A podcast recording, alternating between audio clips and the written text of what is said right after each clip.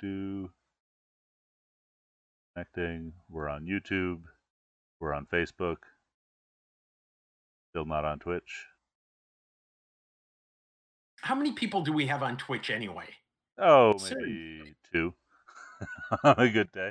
But okay, and we're live. Hey, everybody. Welcome to episode 69 of the Homemade Camera Podcast. We have a very special guest today, Jeremiah Jones, who is at Sunny 16 underscore photo on Instagram. He is a camera builder that I know through maybe three emails and enjoying his Instagram feed, which I have up on my phone right now. We'll maybe do some screen shares of that. Jeremiah, welcome to the podcast. Thanks, guys. Really glad to be here. Huge fan. Oh, I'm also a huge fan. So today we're going to talk about a little bit about who you are, what you do, how you got into camera making, and some of the cameras you make that I covet over the internet or find inspiring.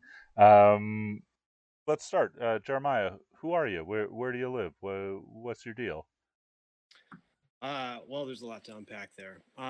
So my name's Jeremiah Jones. I live in just outside Baltimore, a small town called Boring, Maryland, believe it or not. I grew up in the Maryland area, bounced around the country a lot. Long story short, landed in New York and spent about 10 years in the photo industry there. Before that, long passion of photography. You know, I took every photo class through high school and to the point where it was an independent study for me my senior year, and all I did was build pinhole cameras and hide in the darkroom. So, you know, fast forward through the years, always had a camera with me. Family, a lot of my family is very camera oriented. One of my uncles was actually a manager of Ritz Cameras. I don't know if you remember that. Of course. But I gave them lots of my money. Oh, yeah. Oh, yeah. And in fact, I have a Quantaray body somewhere around here and a bunch of Quantaray lenses. There's a Quantaray right there. That's how they all end up. So my my uncle, he was a huge supporter of my photography career. He'd take me on trips and give me all these rolls, 10-shot rolls of Agfa chrome and Agfa color negative film that they would just get free. He would just give me like shopping bags full of this, and I would shoot it all, and the next time I'd see him I'd pass it to him and he would process it for me, and then next time I'd see him I'd get the prints and go through. And then you know, eventually I found myself working with a photographer who's actually based here in Maryland that I met through my parents. I volunteered for her, apprenticed, I guess, for a few months until I started to outshine some of her other photo assistants. And she's like, I don't know why I'm paying this guy. I'm going to start paying you now. And that kind of snowballed into me moving to New York City and diving into a full-fledged photo career. So meanwhile, in the background, the sewing machines have always kind of been there as well. High school, I was modifying and making my own clothes. Crazy kids. And then eventually got a job out in Colorado in a shop that did sewing repairs. It was all commercial equipment, and they did some small production runs. And I spent, let's see, better part of 3 years in the in that shop, and a couple other shops around there. And that kind of, I had my sewing chops at that point. And when I moved to New York, I had an industrial machine that I moved with me. And anytime I wasn't working or assisting, which was, you know, really hit or miss, especially towards the digital transition, we'll call it. Mm-hmm. You know, I was sewing bags. I was making custom camera bags for friends in the, you know, in the industry, fixing busted light meter cases, light stand cases, that kind of thing. You know, side hustle, whatever you can do to pay the rent and keep food coming in. Hey, Can I ask what years were you working in the photo industry in New York? Let's see. That's 2000 through 2010. I had a little bit of overlap. Did you? Yeah, I assisted this jewelry photographer named David Behl, who's a bit of a genius. And I was just, the... Did you say David Field? Behl, B-E-H-L? Behl. Okay, okay. Did you work for David Field? Yeah. It was David Field. That reminds me of my friend Tara Cooper, who had a nemesis named Tanya Hooper at summer camp when she was a kid. No, I was just the... That's awesome. The monkey that ran the film to the lab. We shot 4x5s and sometimes 8x10s, and I would get on David's bike and ride across Canal Street to the lab and drop it off in the morning after the first set, and then after the second set I would drop off the second set and then look at the first set on the light table and call on the landline and say, okay, these are exposed properly, you can break down set one and start on two, or like, No. Run box one normal, run box two plus one. Yeah. That was my first job was actually in a still life studio in New York. My first like full-time studio job. Guy named Tom Card. And we shot a lot of like Neiman Marcus catalog stuff, and this was all so this is 2001 maybe. We shot it all on chrome, 4x5, 8x10, Polaroids, Profoto. This was exactly my job. Yeah. Did like the Van Cleef and Arpels catalog stuff. Oh man, yeah, we did a lot of. I worked with Simon Doonan a lot on all the catalog work for Barney's. They were, they would just have a fancy lunch outside the studio while we're in there snapping away pictures of diamonds and whatnot. Yeah. We'd have sometimes as many as 40 heads on 40 lights, strobes on one set, lighting one thing. You could feel the heat generated off the set when those strobes pop. Yep. Yeah, I remember. I'm not like small or nimble, but a lot of my jobs was like climbing between 20 C-stands to like move a diamond a millimeter so it was pointed at the camera, or to like move ahead a little bit.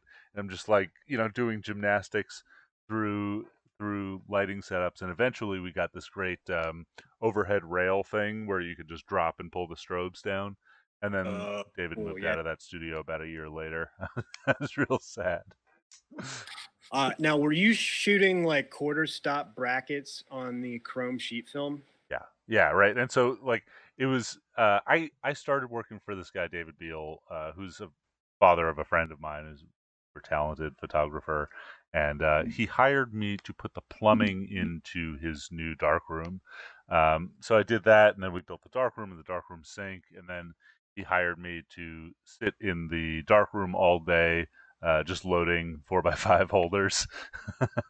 And then, eventually I worked my way up to, running the film to the lab, and sometimes getting lunch if clients were there, or, moving light stands. And eventually we went digital, and I ran the computer tethered. And then I felt like I was the boss, because he would shoot a frame and I'd say, all right, David, move it a little to the left, which was like kind of the other way around. And, he would say things like, yeah, we fix it in post. And I was like, didn't you just spend 2 years telling me to do it right the first time? But yeah, we would pack down, dozens and dozens of chromes into, over one stop, under one stop, over a quarter stop boxes. And then, sort them out at the lab after the first process run. I bet. Probably a lot of people who started their careers around our age or 50 years older just doing that. Oh yeah. That taught me a lot about 4x5 and really influenced a lot of the building that I do today, because you got to understand the fundamentals of the camera and how it functions. So okay, all of these things are now mixed up in my outline here, but let's bring it back. And you had mentioned that you spent a lot of time building pinhole cameras in high school, or were you always a builder of things? And were those things always cameras? Obviously, you are a tailor of sorts. You were a camera maker. What else do you make, Jeremiah? Oh man, Volvos. I make Volvos now out of other Volvos. Yeah, I've always been a tinkerer. It's just my nature, can't leave well enough alone. Something isn't right, I gotta fix it. I think also being left-handed has something to do with it. A lot of adapting or trying to make things adapt to how I work. So yeah, never quite satisfied with how things stand, and I always have to make them better for myself. Can you think of the first thing that you built that you were like really happy with, maybe as a kid? Oh man. So my dad is a carpenter. So there was, I mean, anytime there's leftover wood, it came home. I built everything and anything out of that. I would build battleships that would float in the pond. And then I grew up in a very rural part of Maryland, no neighbors for miles. We would get out 22s and shoot try and sink the battleships in the pond. And what else would we build? I built a lot of wooden swords, rubber band guns, all that stuff. I was limited to firecrackers and Tonka toys. So, you know, I halfway to a cannon there. So so you're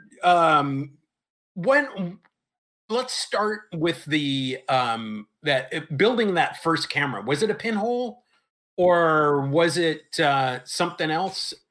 The very first camera was like Quaker Oats box, a piece of brass sheet and literally a pinhole in it, and running around my high school taking pictures of anything and everything. Later that, as I started, like, that class was just so much fun for me. Having free access to the darkroom, I was making so much stuff, and it just started to evolve. And then one day a teacher brought out a box of cameras that other students had made. They're like, you can do whatever you want with these. So then one guy had made this huge pinhole that had its own. He made a cardboard 8.5 or 8 by 10 sheet holder, so you could fit a whole piece of paper in there. And I modified that, added some lenses to it, and we got some really, really wild stuff. That was a lot of fun. And after that, there was some tinkering and things like that later down the road. But it was mostly, I had my Nikons and Pentaxes early on, SLRs. And then around 1997, no, 98, my grandfather passed away, and I inherited his Leica M3 and a few lenses. And I started to use that religiously, and started to round up lenses for it and things like that. And that kind of, again, really influenced my photography, especially learning scale focus and Sunny 16, because there's no light meter on that thing. Actually, my uncle is the one who taught me the Sunny 16 rule, because the first camera he gave me was a Nikon FG, which is a battery, so it's a quartz shutter, so battery operated mechanical shutter. But it has a setting on the shutter speed dial M90, which is a 90th of a second manual fire, and it just fires at a 90th, and you can, work with a flash, and it kind of gives you a nice mid-range, and you can still make pictures when your battery dies. So he taught me how to use that, and he's like, well, look, you just, judge the sun. Sunny 16 really explained it all to me, and that kind of influenced. Again, from there, just kind of grew. So I've been using that since high school, and hence your handle. Yeah, yeah. Obviously, on when we're photographing diamonds, it's a little different because we're each light is a eighth of a stop or whatever, a tenth of a stop difference. Right. So, but you get the right tools for the job. You get a nice light meter. So, before we get on to cameras, Jeremiah, what types of pictures have you liked to take throughout your life? Has that changed, or you're, into one or two types of things? I assume you were one of these guys that carries a camera everywhere and shoots just about anything that's interesting to you. Maybe that's an assumption on my part, but what type of photographer or what type of photos do you like to take? Well, so it's evolved over the years, right? When I was living in New York, pursuing a photography career, right? I'm building a book. I'm shopping a book around from agency to magazine after magazine. I'm dropping it off on a Tuesday and picking it up on a Thursday. And if I can get a meeting with the editor, awesome. But that was a lot of work. And a very competitive market, and this was right before this big digital transition. Before that, it wasn't really being used commercially, except as like a previewing device or casting. So that's back when that Kodak camera wasn't that far. Who was it? Sorry, Graham, is that you? Yeah. Oh, I thought I muted. It's not letting me mute. I'm okay. Sorry about that. No. Yeah. So, I mean, if you were in it around 2000 to, what you say, 07, something like that. I left in 2009, but I moved back to Maryland in 2009. But I started traveling. I was traveling back and forth between New York and Baltimore for work while my other businesses were starting to take off. So it was like transition year. So I want to explore that a little bit. So your business transition kind of coincided with the transition from film to digital, right? Like, so I was assisting at the time where we shot everything on 4x5 chromes. And one day we just happened to have a job that needed to be turned around in like 3 hours. And so one of us ran to B&H and bought a D200, and it was good enough for that one job. And we put the Sinars and the Hasselblads in the safe and like assumed that the next day we would break them out. And we just kept having jobs that didn't need much more quality than a D200 could put out. We kept shooting with it. And eventually like we had a Leaf back for the Hasselblad, and a year later, we kind of shot nothing on film. That must have been around 03, 04. Yeah. Yeah, that was pretty much my career. So when I started in 2000, it was exclusively film, medium format, 35 millimeter, a lot, 4x5, 8x10, and get the oddball guy that's shooting some weird format that he made, or 11 by 14 double page spreads for an auction catalog. Yep. We did some. We did a billboard with an 11 by 14 camera. For like, I think it was Tag Heuer or something like that. Fancy. Yeah, fancy stuff. But in that time, I watched this digital evolution where we're using these giant Kodak branded Nikon bodied cameras. 14N. Yeah. I've got an old one stuffed in the pile here. Yeah. I mean, it's like a brick. I don't know what you would do with it. We were using that for casting. We'd have 40 models walk through the door that day, and I would shoot them all with that, and then we'd sit down the next day, screen all the images, put all the selects in a folder.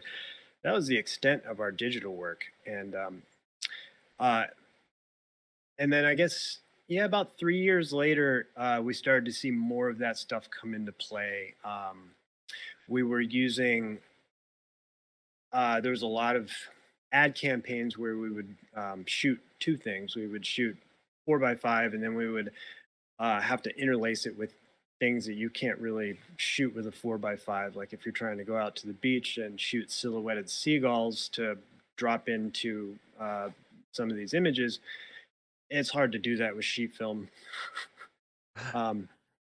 I couldn't imagine doing it with trying to get a. They were talking about trying to bring in a bird wrangler and trying to set this all up on a set. I was like, dude, just take the digital camera to the beach, point it towards the sky, you'll be good.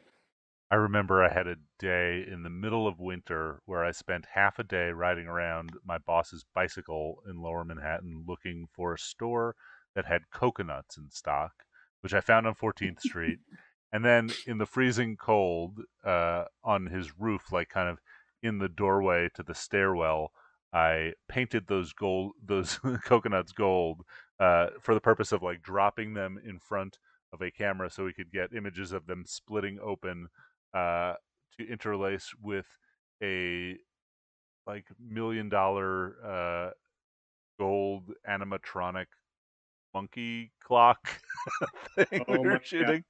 Yeah, I feel like we've had a bunch of similar really silly experiences trying to get photographic B-reel, if you will, for ad campaigns. Yeah. Oh my god. So yeah, go ahead. So you said this period of transition from film to digital, you were also making a career transition, moving back to Maryland, maybe starting a couple other businesses, maybe involving sewing or some other things. You tell us a little bit about that, and if it had much to do with the sort of transition to digital in the industry, or if it was coincidental and just, you know, timing of your life. It was kind of interesting. I think the digital transition really happened around just after 9/11. I think that's where we started to see editors, editorial budgets dropping, advertising budgets dropping. People aren't flying or traveling anywhere, so editors were just shooting stuff on their cell phone, and ordering room service. So that transition, maybe 3 years, I started to see assistants drop off the map, leave New York, move home, that kind of thing. So it was interesting to survive that. Or they were transitioning into digital teching, which was super lucrative at the time, because if you had skills on the computer, most of your Joe photographers out there didn't really, they are already established as film guys. They didn't really have the edge on the digital photography as the younger guys did. So there was an interesting thing there. So that kind of pushed me into a really unique situation where I was, I specialized in film and exotic film variety, systems. So if there's a lot of assistants after that initial transition that did not know how to operate a 4x5 system or an 8x10 system, or even like a Pentax 6.7 at that point. They had solely worked on, digital stuff. So there's a good couple of years in there where kids are getting out of college with a high understanding of digital tech, and they're applying that and creating this new space. So I kept a good career there for a while where I had a lot of assistant work, and I was starting to get some shooting jobs because I, again, could run film, and there were certain people and magazines and things like that that were still ingrained in this film business. So no pun intended. After that, at the same time, so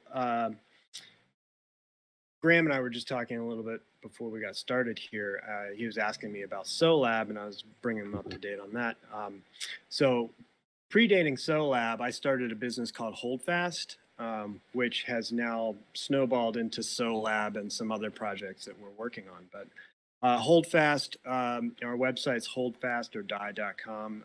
It's a foot retention system for bicycles. So The last couple of years I was in New York.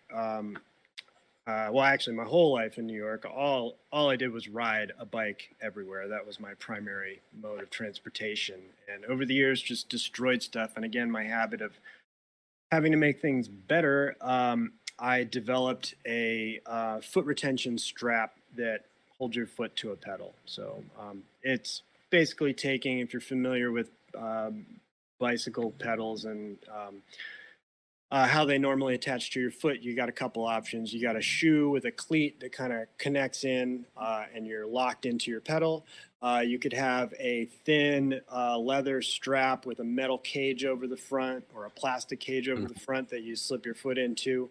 You know, that's like 1800s technology there. What we did is we came up with a 2-inch wide seatbelt webbing strap that's adjustable with Velcro and can integrate with just about any pedal. 2009 being the year of the blog, we got a lot of coverage from one of my friends in New York who had a pretty big following, and that kind of one thing led into another. Before I started making these in my closet on my own sewing machine, right? And then eventually I had to hire a company to help make them just because the demand was so high. And then eventually we copied the equipment. And in that time, I'm moving down to Maryland. My, at the time, fiance, now my wife of 11 years, she and I were looking to move down here to be closer to my family, and Baltimore had some pretty decent real estate prices or rent prices in terms of building out a manufacturing facility. And at the time, I knew Baltimore had a sewing history. When I was a kid, there were definitely factories there and that people were working in. Little did I know that all disappeared to kind of a skeleton, but that's actually kind of a trend across the country too. So bigger thing. But so that transition, you know, in that time I was going back and forth from here to New York or flying out of Baltimore to go on jobs in Puerto Rico or wherever, Florida, wherever we were needed. So that kept the income going while I transitioned. And eventually my well, Holdfast was paying my bills, and I just made the full transition. There's also a little bit of burnout. The end of that 10-year span working in a commercial photography setting, you know, you realize how shallow the industry is. Sorry if that offends any of you. You know, at the end of the day, I was coming home from these jobs, like really cool jobs, you know, traveling all over the place, working with really amazing photographers. I wasn't getting fulfillment out of it, and it really just burned me out, and I didn't want to pick up a camera after, you know, after doing it all day. It became exhausting, you know, making other people's images. In about 2006, I remember, I actually loved that assistant job that I had, but I also, you know, maybe this was a bit before 06, but I spent a lot of time taking pictures for, you know, I had like 20 different jobs, and I realized like after the year I had made $7,000 and lived on my mom's couch, and I didn't take one picture that I loved, and I was like, oh, it's time to go back to school, do something else. Like if I was a writer, holding a pencil would not float my boat. But it somehow led us both back to building cameras, which I would like to talk about more in the next segment. I think we're going to take a quick break, which will be a very quick break on the podcast, and a longer break if you're watching live on YouTube. And then we're going to come back and talk to Jeremiah about kind of your first cameras that you've built as an adult, like past just the oatmeal box pinhole camera. And then hopefully we can work our way through them and see some examples. So if you're watching live, stick around. If you are listening on the podcast, we'll be back in 30 seconds.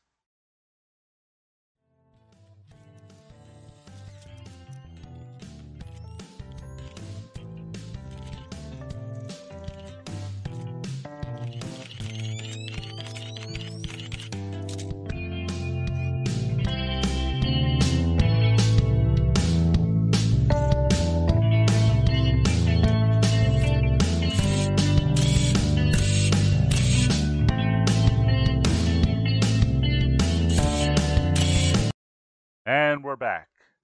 Okay, so we left off talking about Jeremiah's career in photography in New York and sort of where he came from and making a transition to full-time sewing things and manufacturing things in Maryland. I'm a real fan of small manufacturing, as some of you know.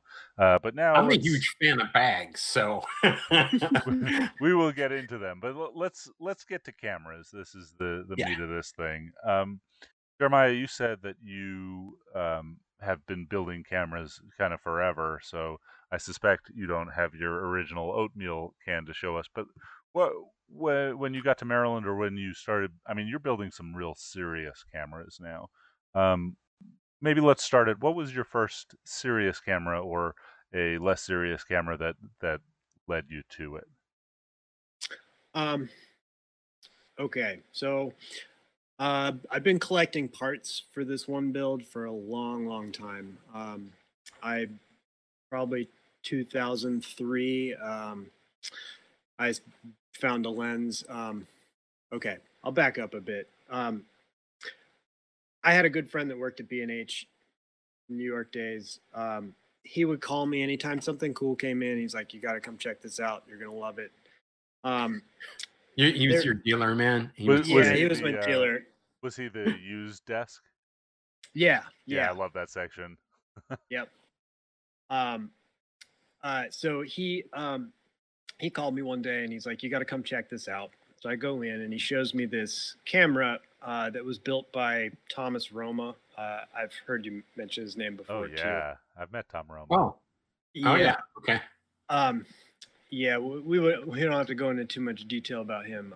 There's a lot of mixed feelings there. Yeah. But I can argue the fact that he is a brilliant camera builder.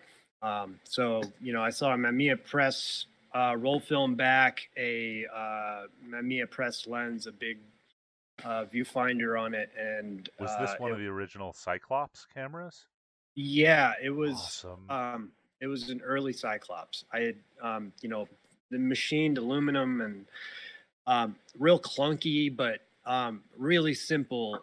And at that time, you know, I have this habit of, you know, climbing this. I got this bell curve of technology that I follow, where I get into something, I follow it to the top of its coolest tech, and then I strip it all down to its simplest form. And that's kind of where I like to exist at the end. So, you know, seeing his camera kind of inspired me. I was like, this is insane, you know. So my buddy Keith, who was working there, he would call me anytime something cool came in. He's like, hey, there's a 6x9 press back here with your name on it. So I'd come in and scoop that up, and then a lens would pop up, and I'd go in and scoop that up. And, you know, eventually those things just got shelved. When we moved from New York to Maryland, everything got packed up. And, you know, again, I was kind of coming off of that, just being burned out on the commercial photo industry, that I wasn't really looking at a camera. I was mostly just focusing on home and building a family and that kind of thing. So I'm building a business. That was the big piece. So after about 3 years, I started to get really creatively frustrated. I didn't have much of an outlet. You know, I was seeing things that I would, you know, I'd take a picture with my phone and I'd be like, this is just not satisfying at all. I'm not going to look at it ever again. I had a couple digital cameras I picked up over the years, but nothing really crazy fancy. But I was just never satisfied with the file. It was just missing a tactile quality that I kind of needed. So I was like, you know what? I got those parts in there. I'm going to start building. I've got most of a wood shop outside. I've got some skills that I didn't have back then. I'm going to dive in and see what I come up with. I also way into instant film at the time. When I was, you know, half of that time in New York, I had an SX-70 with me. all the time. The Time Zero film was like at B&H, it was $7 for 10 sheets, which now it's seemed expensive. Yeah, yeah. I buy a case and it was like $5 a box. Like it was crazy. But now if you can get it for $7 a sheet now, you're doing good. Yeah, you're doing good. Crazy. And you're lucky if all those come out as decent images. So yeah, when Time Zero left, when they announced they were discontinuing it, my heart was broken. I was like, oh, this is just awful. I was in the middle of a project where I had that camera with me everywhere, and anytime I saw something that resembled a heart, whether it was a gum on the sidewalk or spray paint or a leaf or whatever, I started to collect these hearts. I have like maybe 180 of them now, but I really wanted that project to continue to 1,000. It's kind of a passion project. If you're familiar with the Japanese tradition of 1,000 paper cranes, I kind of based it off of that.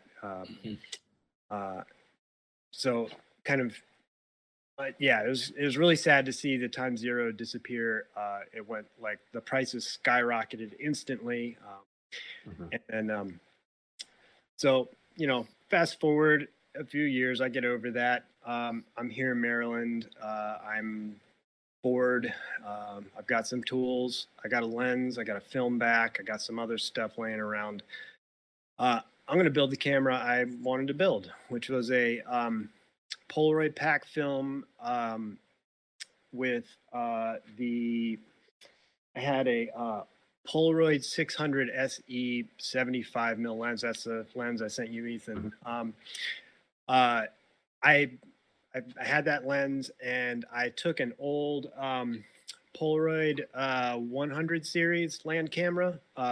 One that has a Zeiss Icon viewfinder, flea market style, these things. I won't show all the details of this thing yet, but took one of those apart. I went to my local camera shop, Service Photo, checked in with them. I was like, oh yeah, there's like a whole stack of FP100C sitting on the shelf. We're good. I'm going to build this. So I built it over a weekend. I don't have it. Unfortunately, I've since reappropriated all the parts to it and turned it into something else, which I'll show you in a bit. I built it. I cobbled it together. I had to make my own lens board and bayonet mount, which I ended up using a couple, like a piece of sheet aluminum, and then like a aluminum rings spacer ring from like a router table, and I used that, and I have file, and I made my own bayonet mount and lugged it on there, and got my focal plane distance set. I cut down a 4x5 ground glass that I had laying around from an old rotted out Graflex. Best parts harvest you could ever ask for. So I got it together. I'm like, sweet, we're ready to go. Monday morning, I go to the Service Photo to buy some packs of the FP100C to run some tests. And I'm seeing it. Oh, yeah. I was going to say, I'm seeing it coming. Yeah. Oh, gosh. I'm like, what happened? He's like, you didn't hear? So, same heart palpitation from the Time Zero film. I'm like, oh, no. Yeah. What? Like the rage. You could just see the thermometer building up. This is when the Marilyn Manson's absolute best lyrical moment ever, and that was, I wasn't born with enough middle fingers. At that point, that you did not have enough pointed at Polaroid and the world for doing it right then. Oh my God, I wrote so many. Or I guess actually it's not Polaroid at that point; it's Fuji, isn't it? Yeah. I wrote them so many angry letters. It's like, I can't believe you're doing this. You're you know, exiling a whole community. It was heartbreaking, to say the least. So, like, I managed to find a few packs. I think I found it on Amazon for, like, $21 for 10 sheets, and before it skyrocketed to, like, what it is now, which is, like, $75 to $100 for a 10-pack, if you can find it. I sold 2 packs at Christmas time for $85 a pack. Oh my! And God. That was, I've turned that into a Chamonix 4x5 partly. You know, I mean, yeah, I'm sitting on a few. I'm tempted to. So what did you do about this? Did you just record some film and go on and shoot with it? Did you modify the camera? Did you build another camera? Oh, I was on fire at that point. I was like, look, I need an instant film camera that has full manual controls. Like, I don't need anything fancy. I don't need autofocus. I don't need any aperture priority crap. I don't need any of that. I just want full manual. So I did some research, a lot of research, and found that the Instax film probably wasn't going anywhere. And at the time, Lomo had come out with their Bel Air camera, and they made an Instax back for that. I was like, okay, that's a good place to start. It was like $100. Then is that an Instax wide back on the Bel Air? Yeah. Yep. Okay. Instax wide. Nowadays, you couldn't find that for less than $600, and when it pops up for $600 on eBay, it's gone. Like, people just snatch those up. And to be honest, it's not like a very well-built piece of equipment. It's a lot of plastic parts. Like, eventually that winding knob's going to crack off. But, yeah. You know, so I found that, and I was like, all right, I'm going to need a lens. And just started tinkering, kind of, you know, basing the idea off of the last build and how that went together, which I used basically stacked layers of plywood that I jigsawed, you know, into my shape to make my camera box, and then ran bolts through all of that, which tied it to the Polaroid 100 back. I love that look. Held the lens board on and the lens and everything, and it worked really simple. Hey, do you happen to have that one with you for the YouTube viewers and me? I do not have. Yeah. Or a picture of it? Yeah, I have to have a picture of it. It's probably on my Instagram. Okay. Definitely on my Instagram in the earlier section. We can. I'll take a look through that. Okay. I did dismantle that, and those parts got cobbled into something else. But I, you know, from that I learned a lot, and that influenced my next build in terms of weight. And so I bought that Instax back. And then I use that to, and we can, oh, you know what? I'll go into the build pictures first. Let me,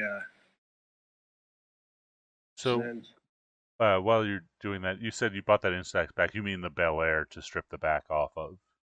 Yep. Well, actually, you could just, buy directly from Lomo. They'll sell you, the back itself.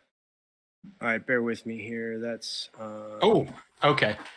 I found it. I was just about to do a. But anyway, go on with what you've got.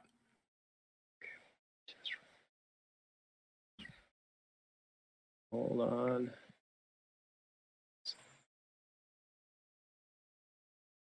Here, what? Let's see. Why don't you go ahead? We'll start there. It's gonna take me a second to find it. Yeah.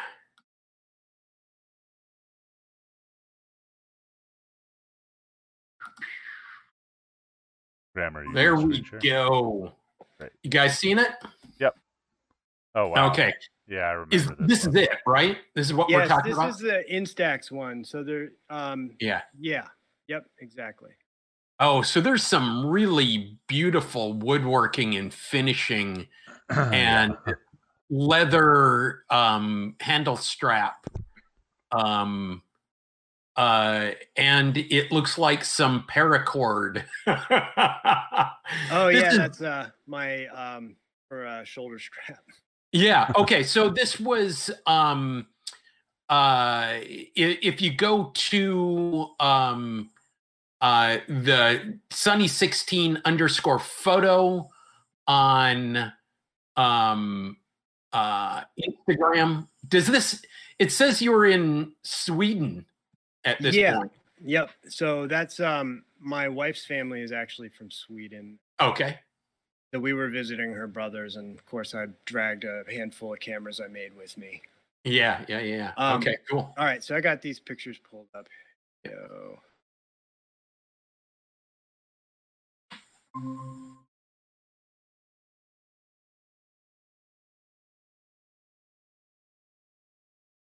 Okay. Do this a different way. All right, you guys seeing that? Yes. Oh wow. Yep. So that's the handle fabrication. This is all black walnut. Okay. So he's got a bellows extension, kind of like the chroma camera snapshot. And it looks like, are those drawer pulls out at the front? Oh, yes. The best. Well, I mean, built-in handles. Built-in handles. lens bumper too. So you know, okay.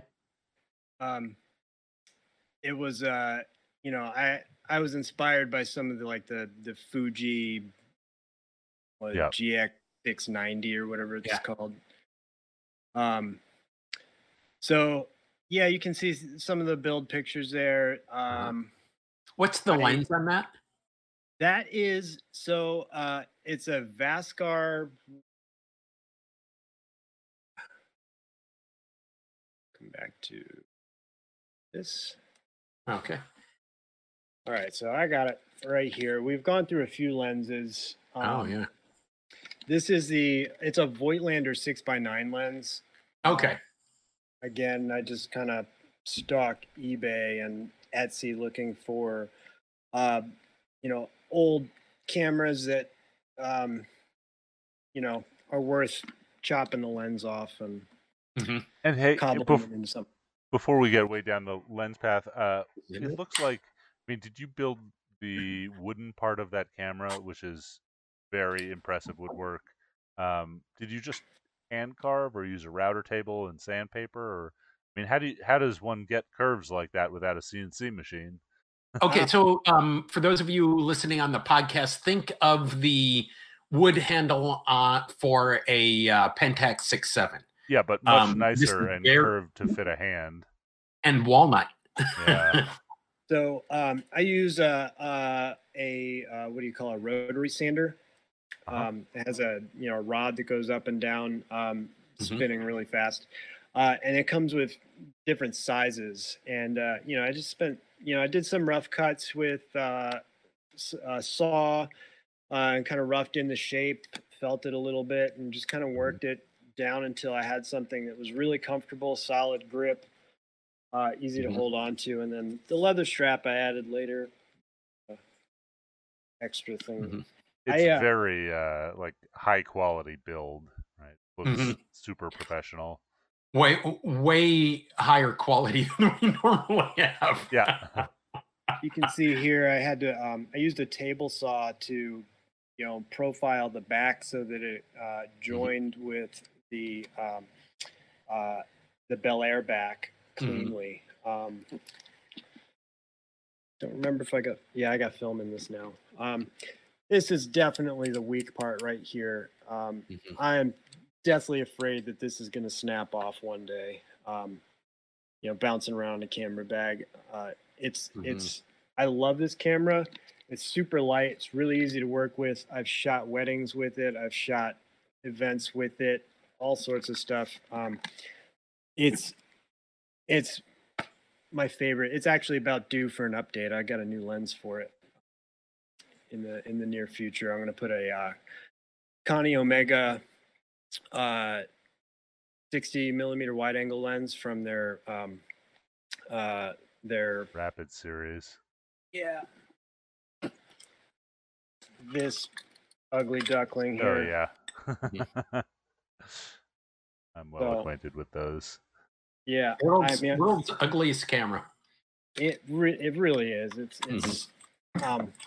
definitely it's definitely a Volvo 240 wagon of cameras. Yeah, totally a brick. Totally a brick. Yeah, you know, I feel pretty safe with that in Baltimore. One, no one's going to be able to take it away from me, and two, if you had to swing it, it's a heavy instrument, and you wouldn't hurt the camera at all. So yeah, the Instax build, I call that the Instax Wide Lux. I think that's what I have it hashtagged as on Instagram.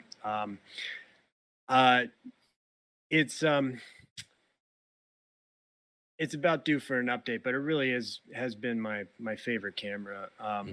And so, you know, that kind of got the gears rolling. Again, created something nice. Jeremiah, can I stop you and ask what year was that camera? I mean, it sounds like it gets updates over the years, but what year was it that you sort of finished the build the first time and started using it?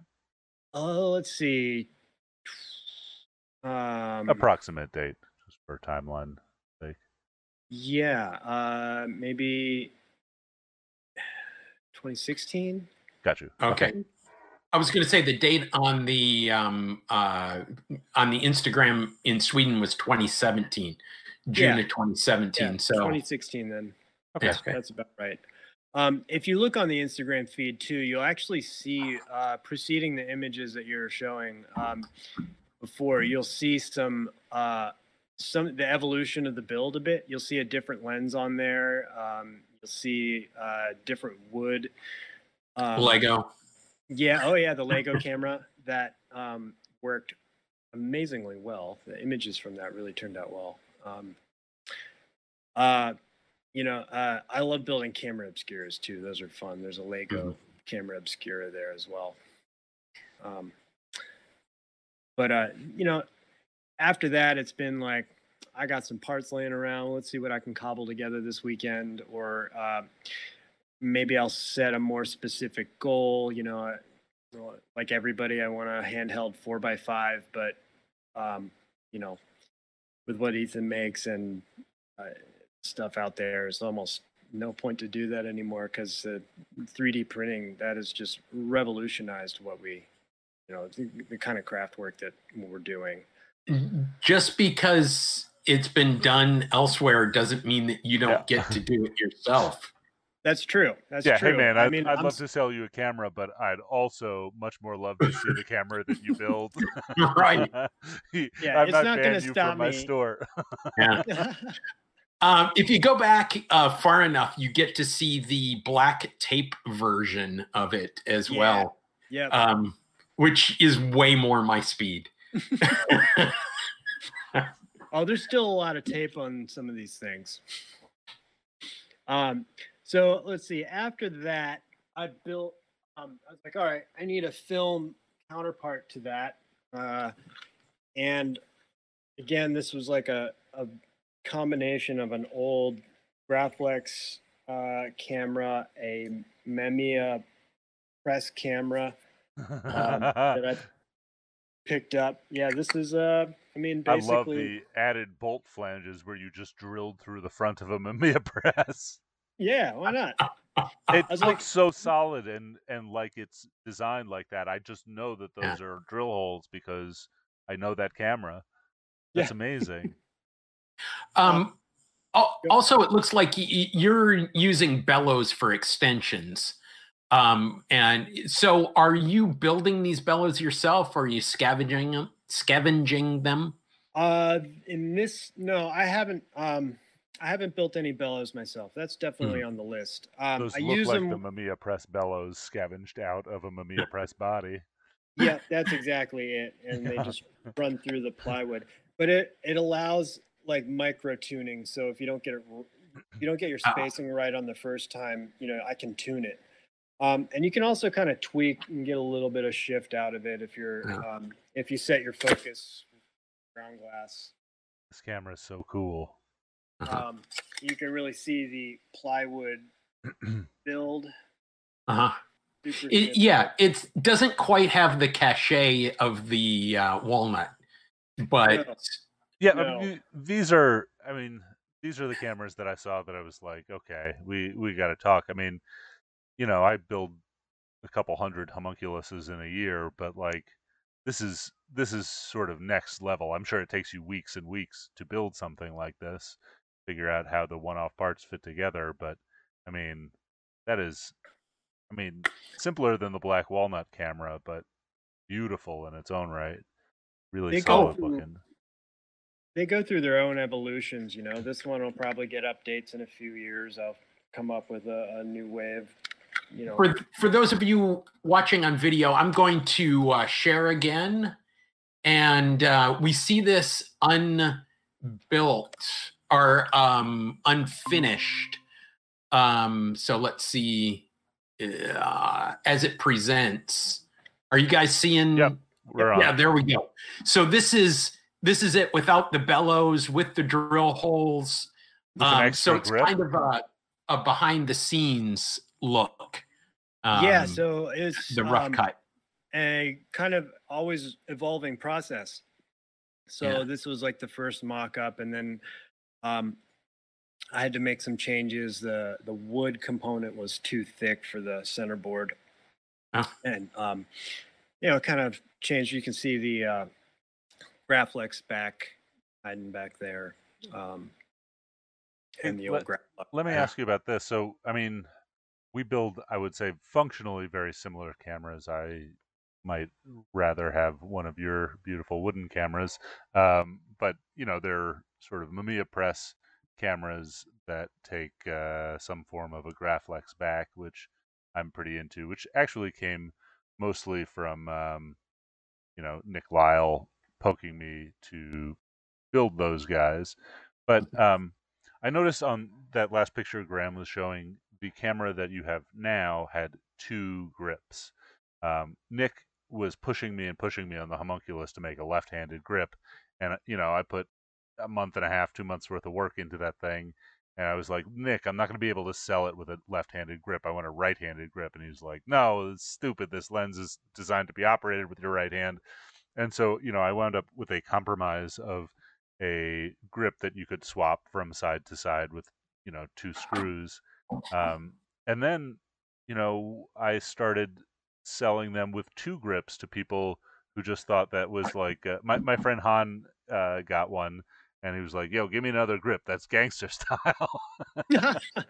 And now it's like got two little fists sticking out of it, which looks cool. I think is kind of impractical, but a bunch of people have bought it that way. But I want to know, you know, you designed, you know, extremely similar camera and went from two grips to one grip. What was in there?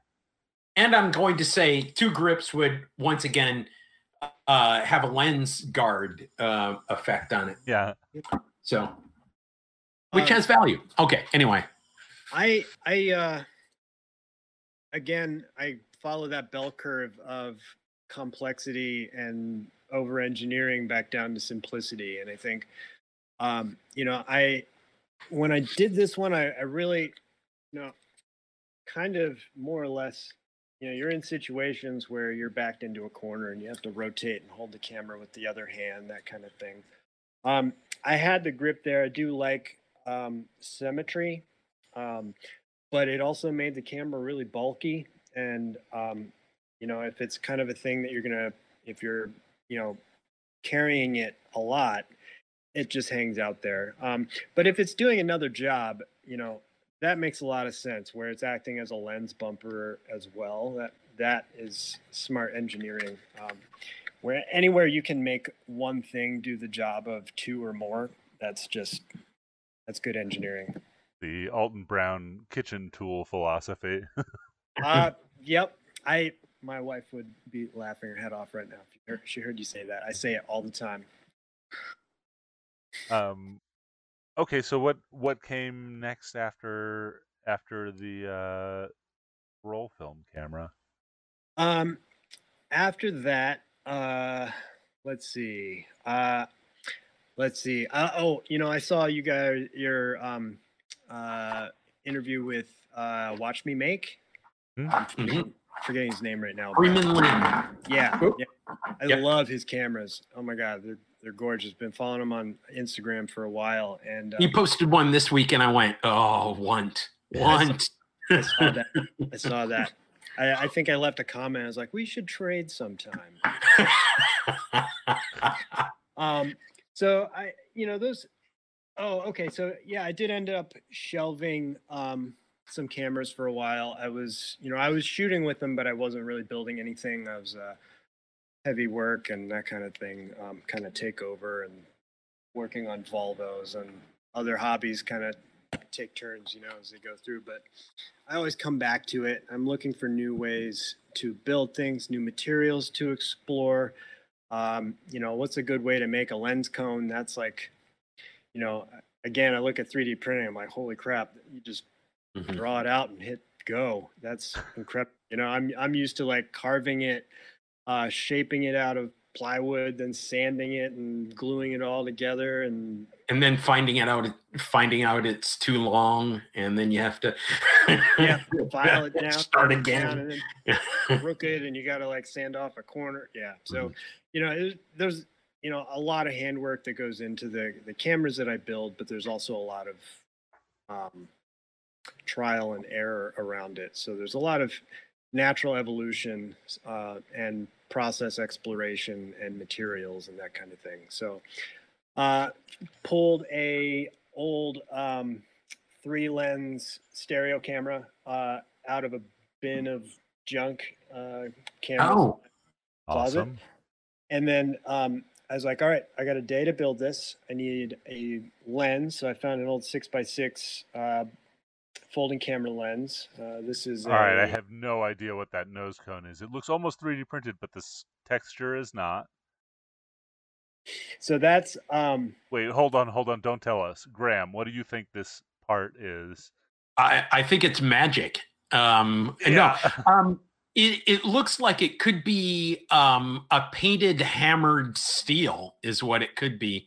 It's a flared, you know, cone, and I do not know what it is. I think it's maybe part of a doorknob or like an exhaust system, maybe. Oh, that could be something. Is it a Volvo something part? Like that? It does look like it could be like. Plasti dip spray finish. I think there's metal in there, but I don't think we're coming close. So Jeremiah, why don't you tell us the most amazing part about this whole camera is it's like, you know, we're looking at you know, like a $5 Nimslo knockoff and a old folding camera lens, and between wow, with a Lego finder. Wow, with a Lego finder mount. It's a Lomo finder with a cold shoe glued to some Lego bricks. And there we go. You know, transition to my various Lego builds. You know, I have talked to a lot of people, and there's like this joke where engineering is just building adapters. And this is what's interesting to me about this camera is like, what are these adapters and the Lego shoe mount? I got to make some plug-in shoe mounts like that. That's great. But what is this nose cone? So this is, again, materials exploration. What do I have laying around at my shop? You know, we build a lot of custom bags and custom cases. Sometimes we have to use rigid plastics and heated PVC. It's ABS. ABS, okay. So, you know, basic thermoplastic. We get it in sheet form. We usually have it water jetted to a specific shape, and then we'll have we have special. Vacuum form? No, well, almost. I don't quite have a setup for vacuum forming, but what we do is, and our shapes generally don't have to be that complex. We just have like a linear heating element in a piece of extruded aluminum that has a water pump running through it to keep the element cool enough. But it only heats like a thin line, so we can heat like up. Like an acrylic bender. Exactly. Yeah, same thing. So you can just bend it. So we'll jig up like Yeah, okay, but this nose cone that we're looking at is a three-dimensional, you know, flowing curve. That's not possible.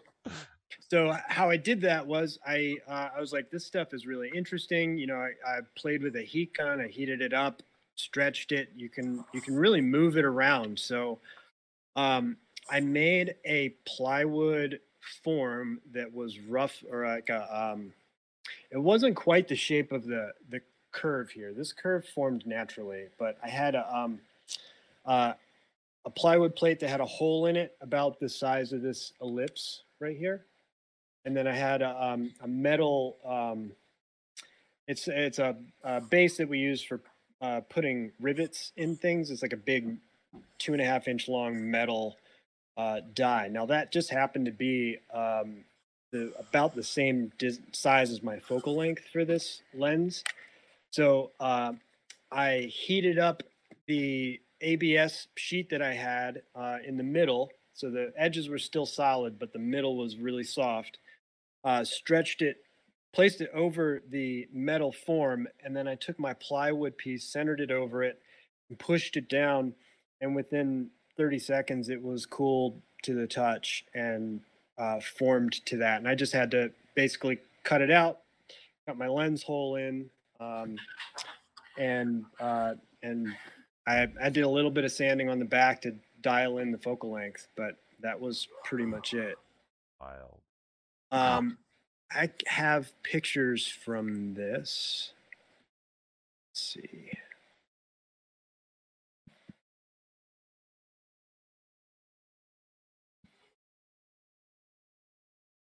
Give me a second to bring them up.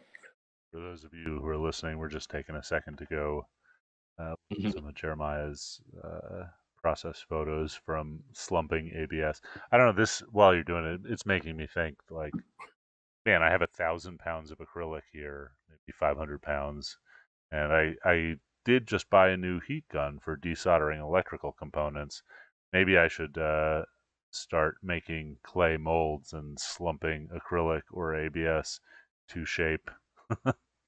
Yeah, I know a guy who does a lot of, he's a fisherman, and he does a lot and he fishes on a kayak, so he makes a lot of the equipment himself out of flat PVC, and all he does is, you know, he buys a sheet of PVC or he buys a PVC pipe, cuts it, heats it, flattens it, and then starts folding. I hope he's doing that outside with a respirator.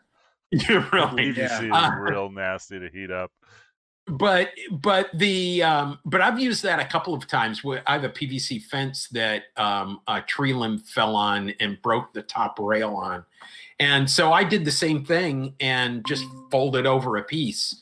And there's something to be said for that. Okay, so what are we looking at here? All right, so this is in my first round of images from the camera I was just showing. I think you had a light leak. Oh yeah, this is my daughter. This we'll go through the whole roll here, but yeah, definitely some fogging. But I've gone back in and since sealed it up. But got some really interesting images. Hey Jeremiah, can you pull the window just a little to the left so we can full frame? Other way. Nope, other way, other way. It's your right. There we go. Nope. All right, you gotta make it a little smaller. Just where. Oh no, I got this. I got this. Okay. Okay. Keep going. Perfect. Perfect. That size. All right, so we're looking at some nice moody, misty, panoramic shots out of this homemade camera. Yeah, so you'll see some of the, you know, vignetting in the corners. On the inside of the body, there is components that are supporting the film traveling system. So I can't really chop those out. So what I'm going to have to do is go in and mask them, I guess. Although I kind of like the kind of voyeuristic. Yeah. I love those simply because that's the fingerprint of a camera. Right. Yeah. And, you know, sometimes I see the notches on a square photo and I know it's a Hasselblad. Right. Right. But this one looks like everything was shot out the back window of a car, because that, that sort of bottom vignette to me looks like the back seat of a car out of focus. Yeah. So these are great. I like that.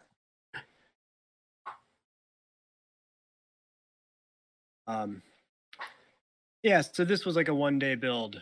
Yeah. It was, okay, so what's the so this is 24 by 72, 24 by no, it's a little bit more, 24 by 56 maybe. Yeah, something like that. I actually haven't really measured it. Yeah, it's wide. So the lens on this, is this the 6x9 lens, or did you say what lens was on there? It's a I would think a Wera. No, Enoworks, Enor 75 off of a 6x6 folding camera. So it's a 75. So it's probably side to side. It's what we would consider a normal view, but top to bottom it's going to be cropped. It's going to be a narrower, it's going to be a longer view, a narrower field of view. Yeah.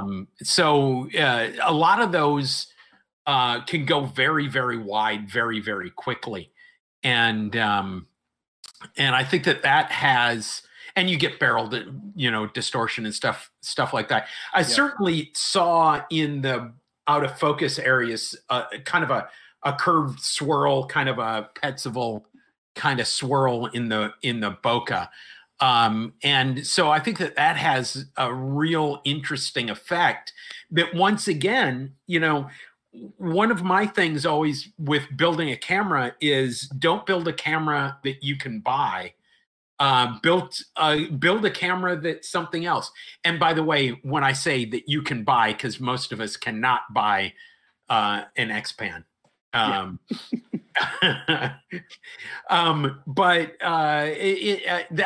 a lot of fun. I love it. One of the things I like about it also is kind of the lo-fi effect of it. It's not pristine. What I was talking about with the fingerprints of the camera, the edge masking on the camera. It has that feel of it's yours. It's not anybody else's. There's only one person who can take that camera or take that picture, and it's whoever's holding that camera. So yeah, and I think that's part of my issue with digital photography is just the general sterility of it. It's and lack of tangibility. I love being able to hold those things in my hand, having a Polaroid to look at and judge the light on, having and also there's something to be said for that anticipation while you're waiting for that film. It really builds it up, so you want to see him. Or the way I always think of it is, how many encounters do you have with every frame? So you have the encounter of loading the film, you have the encounter of taking the picture, you have the encounter of developing the film, you have the encounter of scanning it, you have the or printing, and then you have the encounter of processing in Photoshop if you do the digital end of it. Yep. So every photo we touch it more times with that. You're talking about the sterility of digital. And one of the things that I've really been, I teach a community college photography class. It's the only photography class that's there, that's on the books at the school. And I teach, I teach the exposure triangle and, what does shutter speed do and what does aperture do? I barely touch on what ISO does, because if you're at 12,800 ISO on a camera that's been built in the last 5 years, you can't tell you know, because it looks like 100 ISO from, you know, a while back. And the other thing is, if they leave it on automatic, and as long as they're not doing something like shooting somebody who's standing in front of a window, it's going to get the right exposure. And I almost, I question myself every time I teach exposure, whether I need to anymore. You know, like when I learned photography in the 70s and 80s, we didn't have to code our plates. You know, there's, and I'm just wondering, you know, I still teach it, but I debate it every time because it is such a minor factor. I have an iPhone 12 that has that night shot feature. That stuff's crazy. And you press it, and it exposes for 5 seconds, and you get a still image that, as long as you're not moving the camera much, gives you a fabulous image. I'll quit on that tirade. It is pretty remarkable. Yeah. So we build these cameras to look different, you know, to make that different image, to have character, to have like, you know, in some ways the camera's kind of, I'm building an extension to myself, you know, like, you know, Nick would love this. Like, a blacksmith always builds his own tongs, you know. I think that that's like a really interesting tradecraft element. And I think when you have your own camera that, you know, you operate with daily or almost daily, you get really, it becomes an extension of you. And, you know, again, Sunny 16, when it's ingrained in your brain and you think that way and you can scale focus that way, you can shoot it faster than a autofocus SLR. You just you know where everything is. Like the old Leica press guys would set their lens at one f-stop and one focal length, wrap tape around it, and you know they've got three Leicas with three different lens settings and lens focal lengths, and they don't change anything. They just pull it up, shoot. Hey, so what you just pulled up to mime, pull it up and shoot, looks to me a lot like a Cyclops. Yeah. So again, kind of evolving all the, you know, with each evolution of each build, I, you know, refine, simplify. This is a wood body. If you can, hard to see here, but I painted it. You know, truck bed liner, that was, gave it a nice, like almost hammer tone finish, and it really matches the rest of the Mamiya Press. And it's pro black. Yep. Oh yeah. You'll note the lovely drawer pull at the bottom here. You know, that's, you know, grip, you know, easy, something to grab onto. It also has a wrist lanyard for when I'm holding it a lot. It's a Nikon 75 4.5 or Nikkor SW lens. Let's see it there. Big, nice wide lens. I had a Schneider 65 on there, F8, but F8 just wasn't enough. I needed more. So, and for those who are listening along, it has the S-curve Mamiya Press 6x9 or multiple format film. Yeah, this is a 6x9. I have a few 6.8 or no 6.7, a couple 6.7s, and you know they're really nice backs. They hold the film plane really tight. I really like them. But I keep seeing these medium format Graflex backs, and I really want to get my hands on those. I have a Littman 4x5 single, if you guys are familiar with that camera. I bought one of those a long time ago. It's the first Polaroid 110 based 4x5 rangefinder camera. Guy named William Littman in New York builds them. I bought one secondhand from a guy up there and actually sent it to William Littman, and he refurbed it for me and sent it back. And I did a lot of shooting with that camera. I love the lens. I've actually built cameras with the same lens. We'll get to one of those in a second, but let's see. Where was I going with that?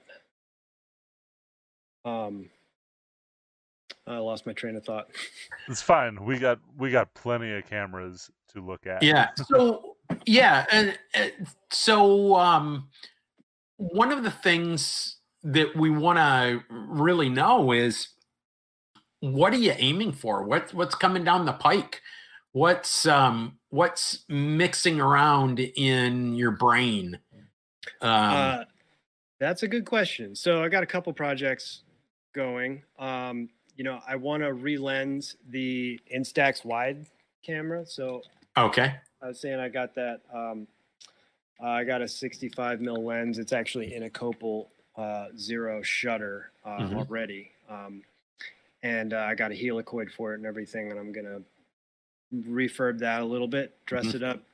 I'm not probably keep the bellows. I don't know. We'll see how it goes, but it's got a much shorter focal length, like right, really short. So the lens will be a lot closer to the film plane. So rehab on that guy, and then so everyday carry cameras are kind of like you were saying earlier, Ethan. I do actually have a camera with me pretty much every day. Usually some form of. Lately, I've been trying to shoot medium format more, but usually it's a 35 mil pocket camera or something like that. I've got a lot of Olympus XA variants and Minox and all those little pocket cameras. I love those things. I bought a Lomo LCA 120. I've had the Lomo LCAs for a long time. Probably, I got my first one in the 90s. Back when it was cool to have them. Yeah, back when it shipped from Russia. You had to order it from Russia. Right. And it would come in a paper bag. And, oh, yeah. So, you know, the screws would all rattle out by the end of the month. You know, I really like the camera. Again, it's scale focus. I like the fact that it's aperture priority for the most part. So I bought the 120 thinking it would be a medium format version of it. It's, you know, I got that right up here. It's fun camera. I like it. But it's aperture priority. The only thing you have control over is focus. And it's okay, but I need more control, and this just doesn't offer enough. But the format is really nice. I like shooting squares. It takes me back to the SX-70 days, and I really, you know, I like putting things in squares. It's either in a square or the widest rectangle I can find.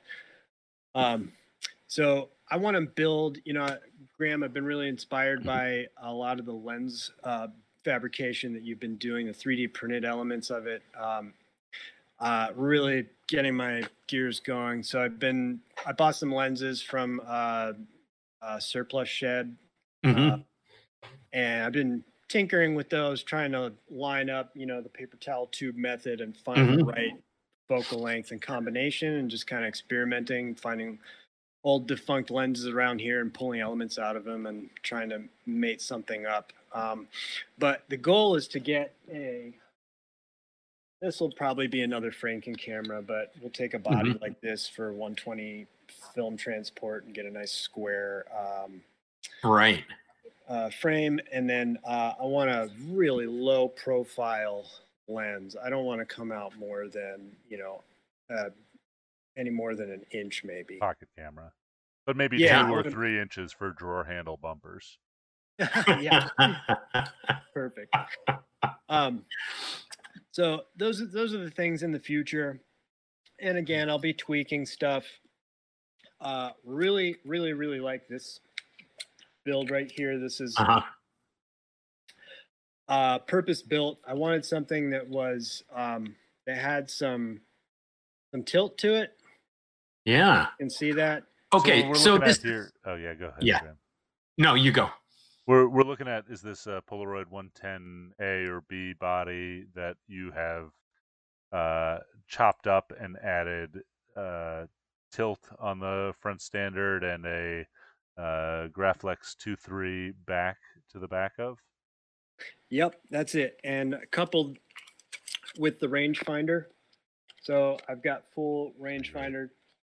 Oh, really? Okay. Sweet scale focus on there as well. I don't know if you can focus on that.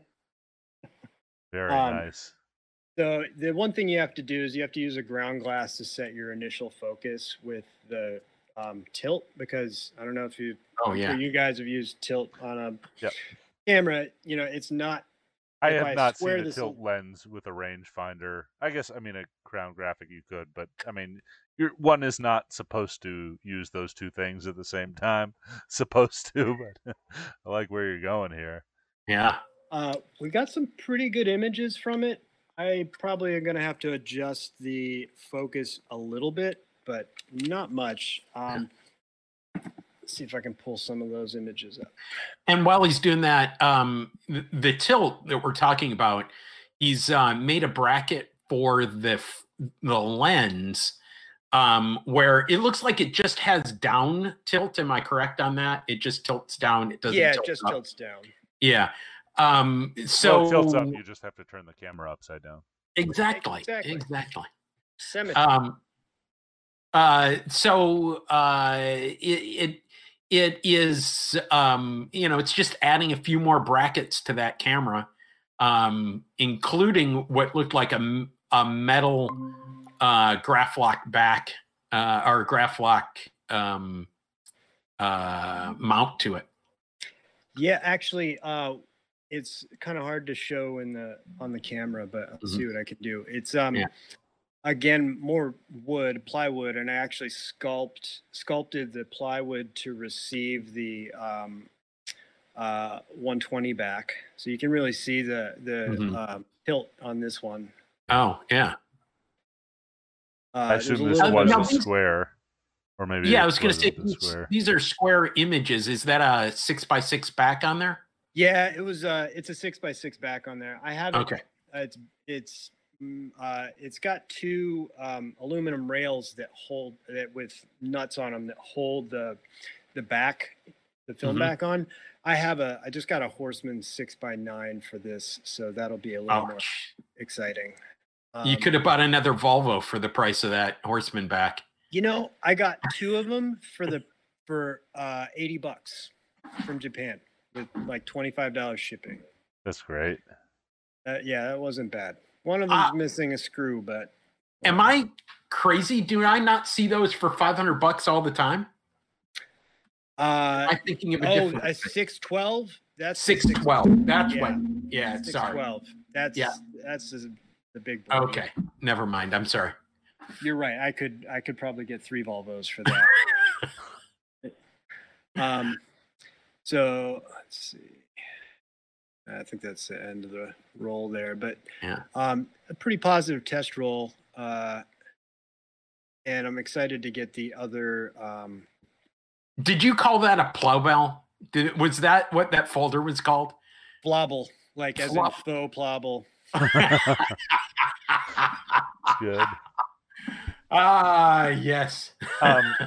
Hey, so I am curious about this camera, if it will exist one day, because I have a little invested in it. Is so a while back you had asked me, this is how we started talking, you had asked me to make like a Mamiya Press mount for the 600 SE, and I said, like, I have no idea what that flange looks like. We kind of went back and forth. You actually shipped me that lens, and I measured it, and I got irate at the Polaroid Corporation because the flange, one, took me like hours going back and forth measuring and figuring out how to make the flange work. But I was angry not because it took a long time to figure out, but because the flange was modified from the Mamiya Press flange and they were, it was done in a way that had no functional sense other than making it hard to mount that thing to any other camera. It was just keyed, like the function of a key is to be hard to copy. And that's what that thing was. And, you know, they made so many beautiful lenses that are so annoying now, although now I have the file. But I just thought, like, these guys are being dicks. Yeah, that was totally a power move just to, you know, we want to be exclusive. So that, again, I had that lens, the first lens I got for my original camera build, which was that 75 mil, the 600 SE lens. And that's what we got right here. You can see the nicest camera I've worked on. This is what Ethan made. This thing is so nice. We can just pop that lens right off. This build I'm really happy with. It was a long time coming, and again, kind of, you know, each build influences the next, and yeah, I finally get to use that lens and shoot it on some film. Here's that 6x9 back Horseman. And then is that a Mamiya Press finder? Yep, that came with the lens. Cool. I used American chestnut. I just happened to have a small piece of it in my ridiculous wood collection. And the strap lugs are extremely impressive. Look like some sort of belt and strap hardware. Yeah, so that's gosh, I don't even remember what I got it for. I got to get the other one on the other side, but in order to do that, I have to remove the handle. So, yeah. But a different route with the handle this time, different contours. Super comfortable. I love this thumb stud. It really gives you a nice purchase. Now you'll note that this one is a left-handed grip. Sorry, Ethan. No, that's fine. I mean, I'm not opposed to left-handed grips. They don't insult me. I just can't sell them nearly as much. I love this. This really, really positive connection on the back and seamless. Really, wow! Really happy with this build. And did you glue and screw those, or just screw? I used black silicone. Yeah, light leaks. I had my test, actually the first test roll I ran, I didn't glue it. I just had it screwed in place, and I did have a little bit of a light leak there, but I was kind of expecting. So, yeah. And hey, this handle is connected through some like big metal studs. Are those just pieces of pipe around a screw, or what's going on there? That's exactly right. It's you can get like aluminum tubing at the hardware store. I think it was like 1/2 inch aluminum tube. These are like just brass hardware store bolts. They're like furniture bolts. Very IKEA-ish. Mm-hmm. So you said you went a very different way with the handle. It's like a very untraditional, very comfortable looking shape.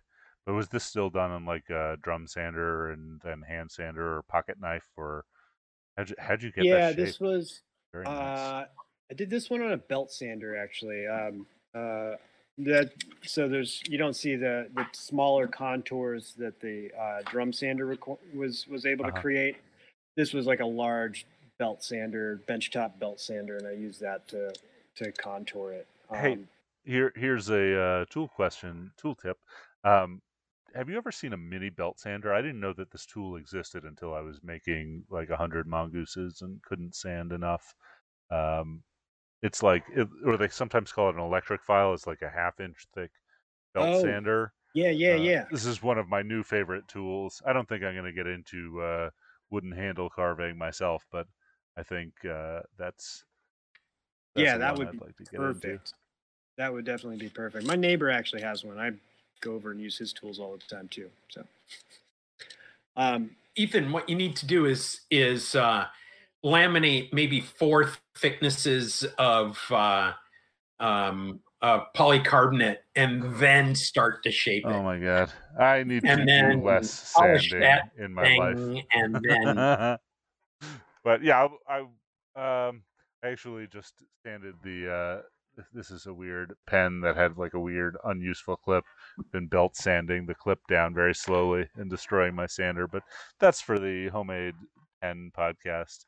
Let's sign me up for that one. Yeah. Are you a have you made some pens? Not from scratch, but like I said, I modify everything.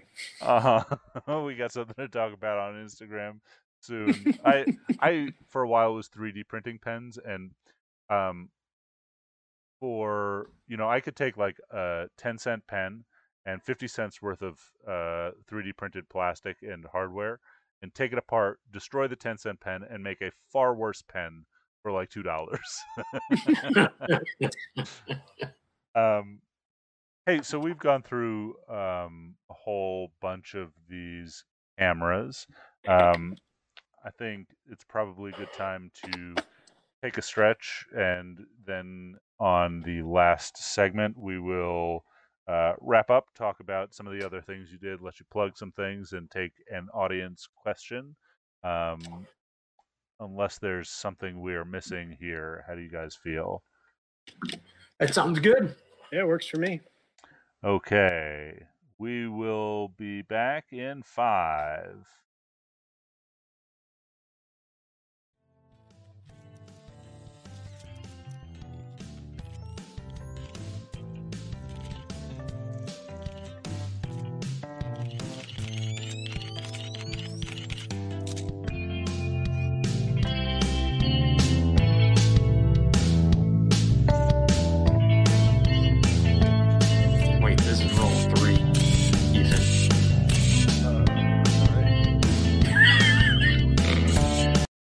Okay, and we're back.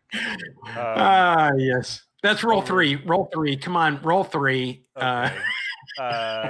So over the break, Jeremiah was showing us a Lego camera, which I'd like to take a look at briefly, and then we're going to talk about some other things Jeremiah works on professionally, plug some stuff, and yeah, what's this Lego camera?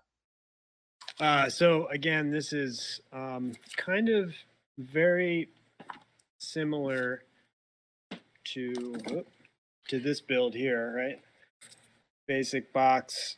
I had a when this ran, I had an it was a 90mm, I think it was a Kodak 4x5 lens. It came off of a Graflex camera. That did pretty well. I had it fixed focal length, so there was no no focus adjustment. It was like I'd shoot it at 22 and get everything I could in focus. But built the body out of Legos. I had I've just been on the Lego website, and I don't see the 6x6 Lego camera on it. Was this a limited special edition? Yeah, special edition, the multicolored brick pack. You'll know the front of the vehicle pack there. This is the little hitch brick for like the train set version. Just so happens to fit. And for those of you listening along, he uses the hitch as the cable release mount. Oh, and then more of the Lego configuration cold shoe mount, which is super handy. And I have a small light meter that I've glued a Lego brick to the back of, and I'll just stick it to the top of this, and you're good to go. Yeah, I'm swapping the battery. This is the another Mamiya S-back. And this, you can see the tape I used to seal light leaks, but You can see the recess in the brick profile just perfectly fits that back. And then I have ports here and here, which I ran. Can you guess what I used for that?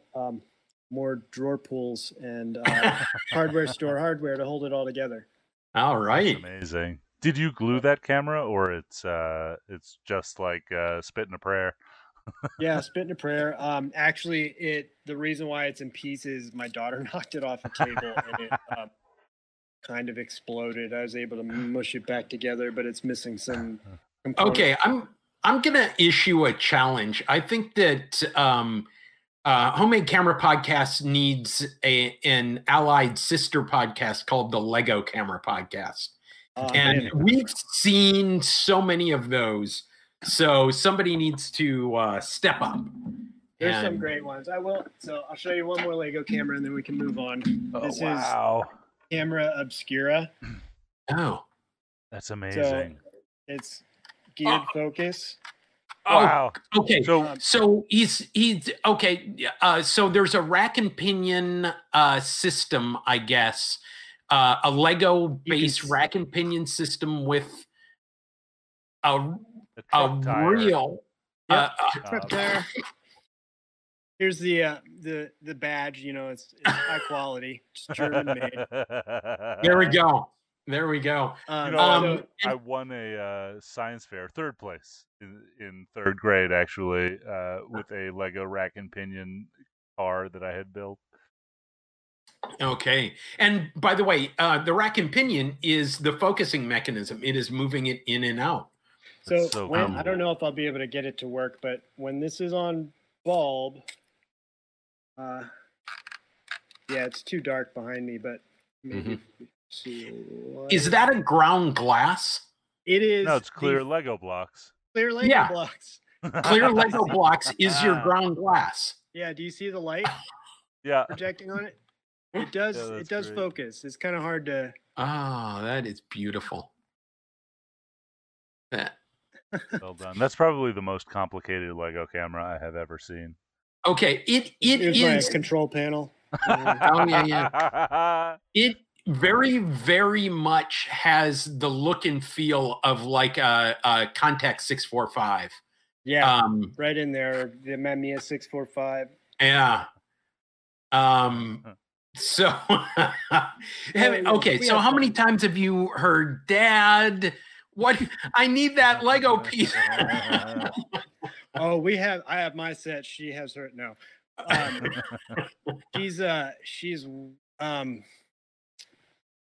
She likes to help. She's a good helper. All right. She'll help me build. So she's like, oh, what part do you need now, Dad?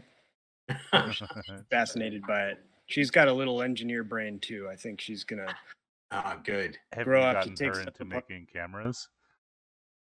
She helps me. She's helped me build some of these to some degree. You know, she's like, "Oh, what are you doing now?" She asks me questions, and we've always treated her like a small adult. She gets the real answers. You know, it's there's no magic. It's just this is how it all happens. So. You know, she's always wants to know. She builds little things on her own.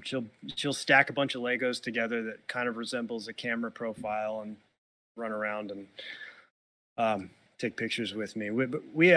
I gave her a film camera when she was like 3 or 4, and we would go on film walks together, photo walks, picture walks, walk down the railroad tracks. You'll see a lot of that stuff in my Instagram feed, but it's you know, made it part of family time.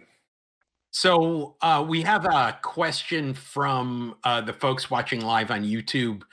Ben Crone says, can I use mega blocks from Dollar General? I'm poor. Or do you have to use the genuine Danish plastic? I mean, I think we could let that go. I mean... Duplos for medium format. Yeah, large format. This is our Duplo block 11 by 14. We had another question from Francois Laverdure about the iZone camera in the background. Is that used as an iZone camera, or is it destined for the Chop Shop? That's a good question. You know, I had every intention of using it as an iZone camera. I found it at a thrift store with like 3 packs of film with it. I was like, no way. The film, that's like the hardest thing to find. Right. But they were all bad. So it's, I mean, I got the same deal, 4 packs, shot them all, not a good frame in the bunch, 50 cents down the drain. I don't know what I'd be able to get out of that lens. I'm sure it doesn't have a very large image circle. I'm sure it's little 35 mil. So if I do anything, I bet it'll cover APS-C. Oh, there's a format. Okay. Ben Cronin says, I saw an Instructable that attempted to put APS film in an iZone. Silliness, it sounds. Yeah. Or silliness abounds. So, okay. So all you need is just a body cap. And I think that I have thrown my, I'm pretty sure my iZone has been thrown away. Now I want one back. But your address. I'm telling you, a body cap. That's not a body cap. I have body caps floating around this desktop along with everything else. But a body cap and I'll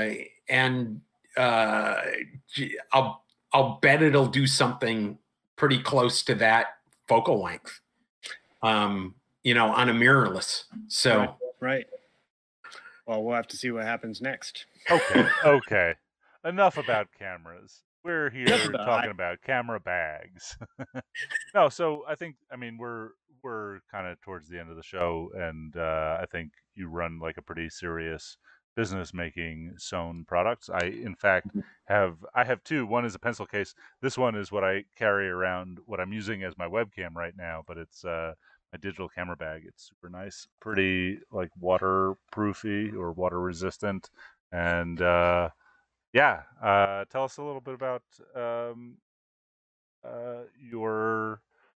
the other businesses you run, and maybe maybe we might see some camera bags or straps or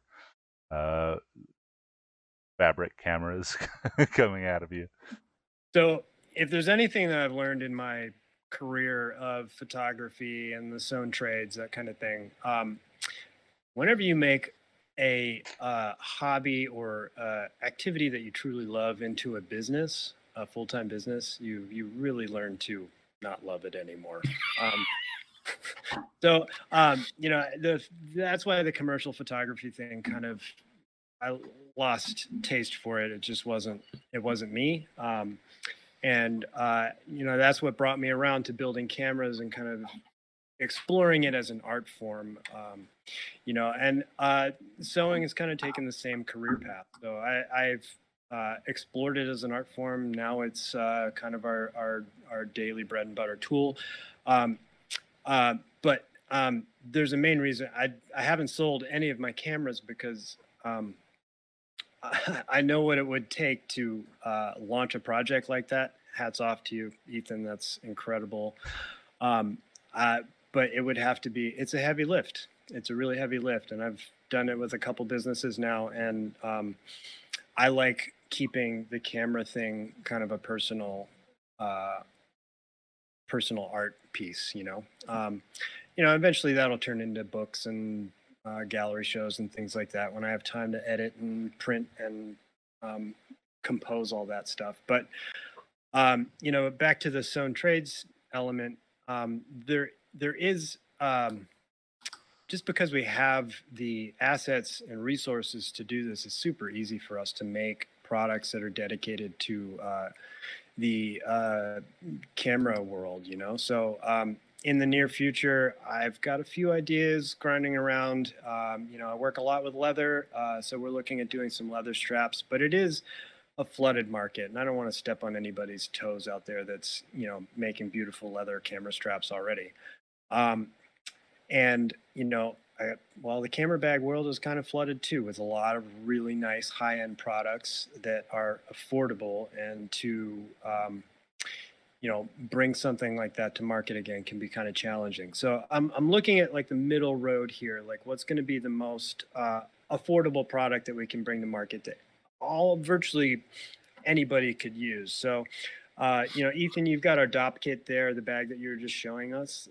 That's like a 4x8x5 zipper pouch. It's got a little side zipper pouch on it.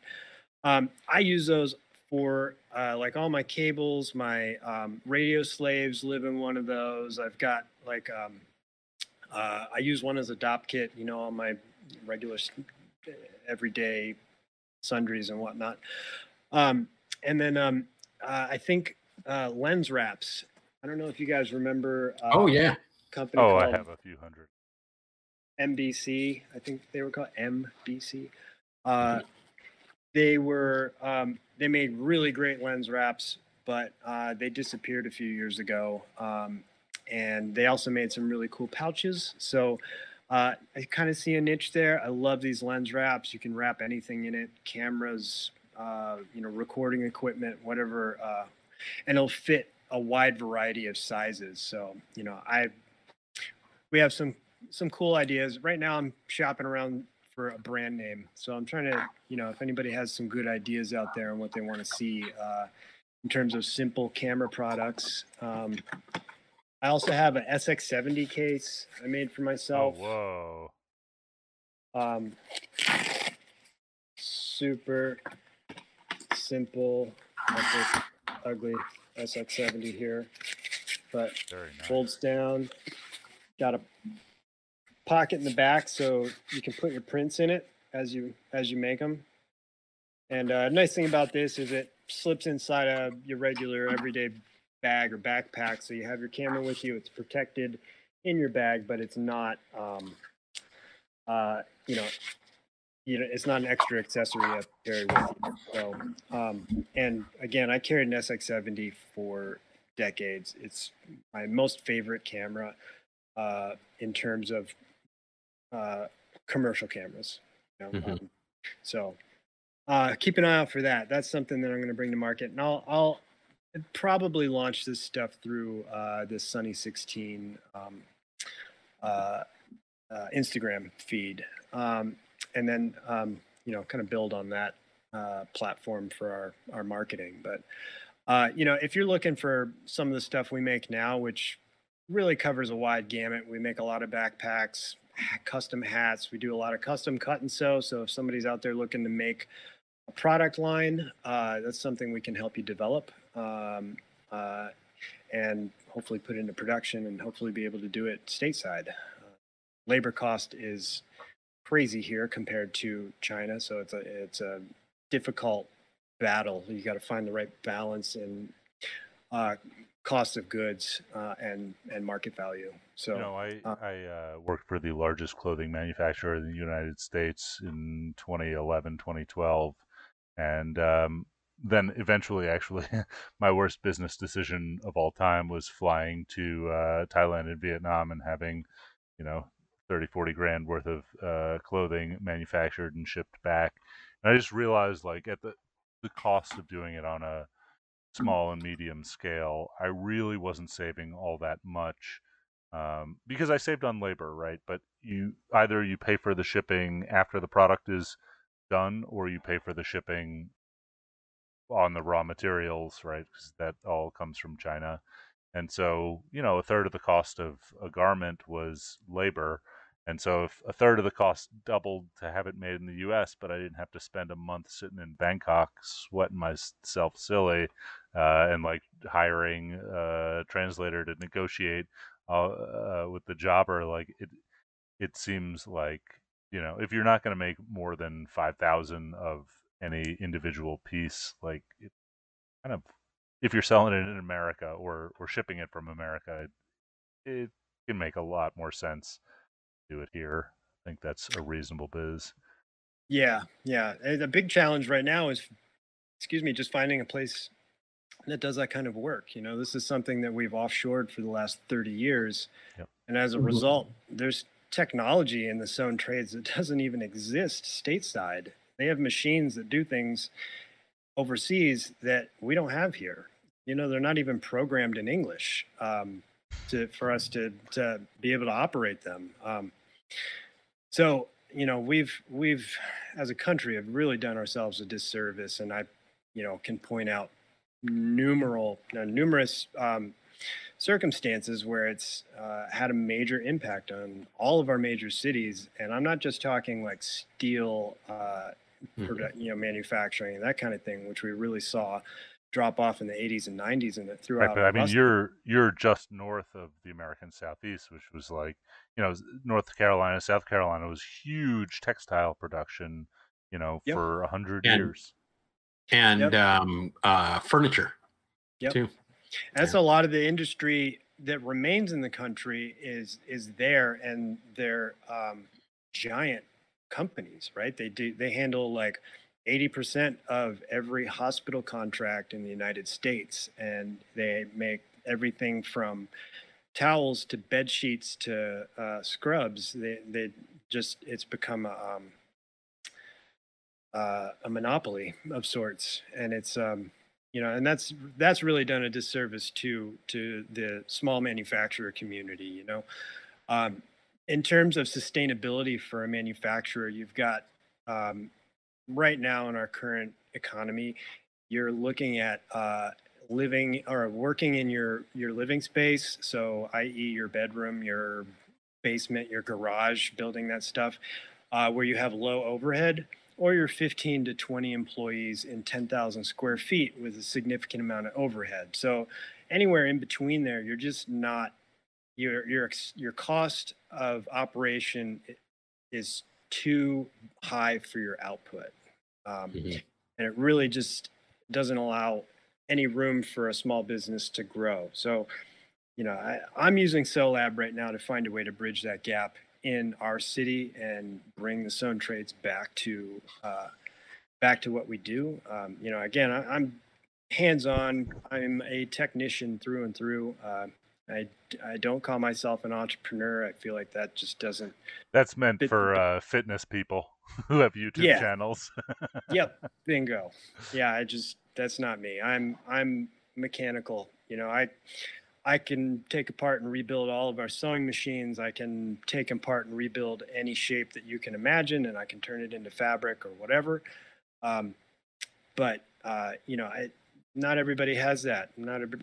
Actually, a lot of people don't have that skill, and it's something that I think, you know, needs to come back to our country in a big way, and I think it'll help our cities and our youth. You know, like, I don't think you need to go to college to have a great education and a great career path. And I think we need to... No, hold on. Go to college, kids, because I need to eat. I spent $250,000 on college, and I learned everything that I know on YouTube. Yeah, but that's the reason. You didn't go to community college. Community college, you don't have to spend $250,000. No, I don't think I spent $250,000, but maybe more than a tenth. I don't mean any disrespect to colleges, because there's a lot of great schools out there, but I do think that, you know, I think kids need to get out there, get a job right out of high school, and figure out what they want to do, try some things, you know, and see. Find out. People need to find out what they don't want to do, because yeah, if you go to college, $30,000. To figure out what you don't want to do, which I see that again and again. I had my last final for my web design students yesterday, and I had a long discussion with somebody who didn't want to do web design and had finished a 2-year degree in something he didn't want to do, and that frustrates me, and it frustrated him. And but you know, find out what you don't want to do, and then go do something else. Okay, so getting back to the getting off ragging on college. Jeremiah, where can people find Sewlab if they are potential customers, either, you know, wholesale or retail? And let's make sure it's SEWLAB. SEWLABUSA.com. So SewlabUSA.com. If you ride a bike, check out holdfastordie.com. That's our foot retention system that we started back in 2009, still going strong. And if you're looking for cloth masks or PPE, we have a U.S. Made Safe website. So usmadesafe.com, and that has a cloth mask system that we developed at the beginning of the pandemic this past year. And those are customizable. So for anybody that's running a business and, you know, needs match your uniform or something like that, we can accommodate. We also bought into an N95 mask making system, or invested in an N95 mask making system, which is a huge project. And we're still pursuing our NIOSH application, which is really a big lift. So we're selling N95s very soon. So, you know, check us out there if that's something that interests you. All right. So at this point, we're going to ask, do you have any shout outs? Anybody you want to say, you know, thanks for the, for anything? Yeah, you know what? I'm going to say thank you to my Uncle Joe for teaching me that Sunny 16 thing, man. That got me a long way. We all need enablers. My aunt is my enabler. She bought me my first camera, you know? Yep. He was my film dealer too, you know? He got me well stocked in film. First roll's free, man. First roll's free. Yeah. So I will send out a heavy scolding to Fujifilm. Still mad at you for taking all that stuff off the shelf. You know, don't do it to our Instax wide. It is not quite as nice as the FP100C, but please keep it around for a while. And Polaroid, what did you do? Okay. Ethan, do you have anybody to shout out to? Yeah, I think Jeff Perry's working on this milkshake mixer, the Super Swizzle or something like that. It's a automated Patterson tank stirrer, which I'm sure will get a million people online like, why would you need that? I just shake the tank, which is fine. But like, if your time is worth anything, you go make a sandwich and come back, and this thing just stirs your film for, you know, hours. Okay. Hours. So Jeff's been demonstrating that on Instagram. I want to be very clear. Don't buy the one with the clear tank. You're going to fog your film. No, it's fine. You do it in the dark room with orthochromatic film. No, I'm excited about the Kickstarter campaign. People should go check that out. And that's all I got. And is that live yet? No, not live yet, but coming soon. Okay. Check out his Instagram, 20th Century Camera. Okay. I have a couple of shout outs. I wanted to, and I'm going to explain to everybody what the shout outs are. This is my little lens. It is a 15 millimeter lens that I just measured. Has a 10 millimeter diameter. That means this is a 15 millimeter 1.5. So it covers APS-C. It covers my Fuji webcam. I've been posting a lot on Instagram with this in the last few days, but I wanted to show you guys how it was put together. It's two parts. This is simply a body cap that is cut out.